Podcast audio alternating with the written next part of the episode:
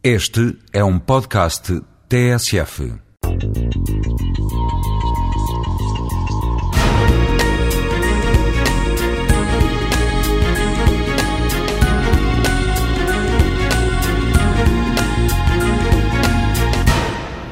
De uma maneira geral, o homem evita situações de risco, pois necessita de sentir segurança.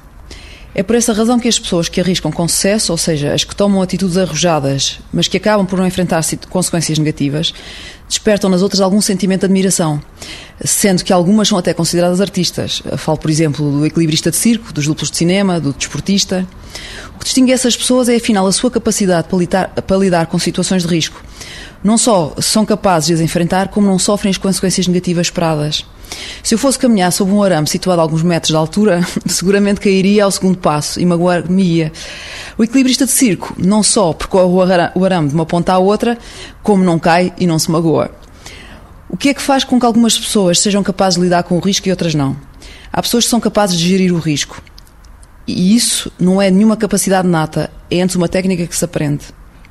Qual é então a grande diferença entre arriscar e gerir o risco? Arriscar significa a pessoa atirar-se de cabeça para a situação, deixando que o acaso ou a sorte tenha as consequências. Gerir o risco pressupõe algo diferente. Pressupõe que o desportista ou equilibrista reflita maduramente sobre a situação que quer enfrentar e tente ele próprio controlar os vários fatores que vão ditar os resultados finais. Gerir o risco pressupõe observar, analisar, avaliar, ponderar, concluir, decidir, estar consciente da situação que se vai viver e de todas as suas características. De que forma se consegue controlar situações de risco? Fazem-se aumentando as capacidades individuais para enfrentar tal situação e, simultaneamente, aumentando o controle das mesmas. No fundo, é aquilo a que normalmente chamamos treinar. O treino significa repetição. Ao repetir várias vezes o mesmo gesto, eu vou conseguir aperfeiçoá-lo. Depois de o fazer muitas vezes, eu posso tentar outra ainda mais difícil. Vou aumentando as minhas capacidades. A certa altura, o que antes era perigoso deixa de o ser. É por isso que os desportistas treinam, para tornar normal para si o que é especial para os outros. E quando conseguem fazer algo que é realmente especial para si, eles batem recordes. Conseguem aquilo que nunca ninguém conseguiu. Mas o controle do risco não se faz só ao nível da preparação prévia, mas também ao nível do controle da situação quando ela corre mal. Porque há sempre fatores que nos escapam. Nunca conseguimos controlar tudo.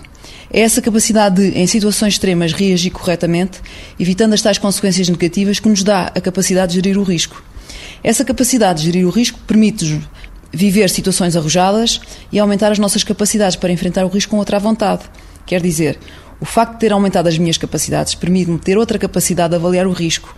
O ter conseguido ter sucesso origina uma sensação de bem-estar e de realização que me predispõe a riscos cada vez maiores. Desta forma, enquanto algumas pessoas se imobilizam face a situações de risco, há outras que se tornam cada vez mais capazes de os enfrentar.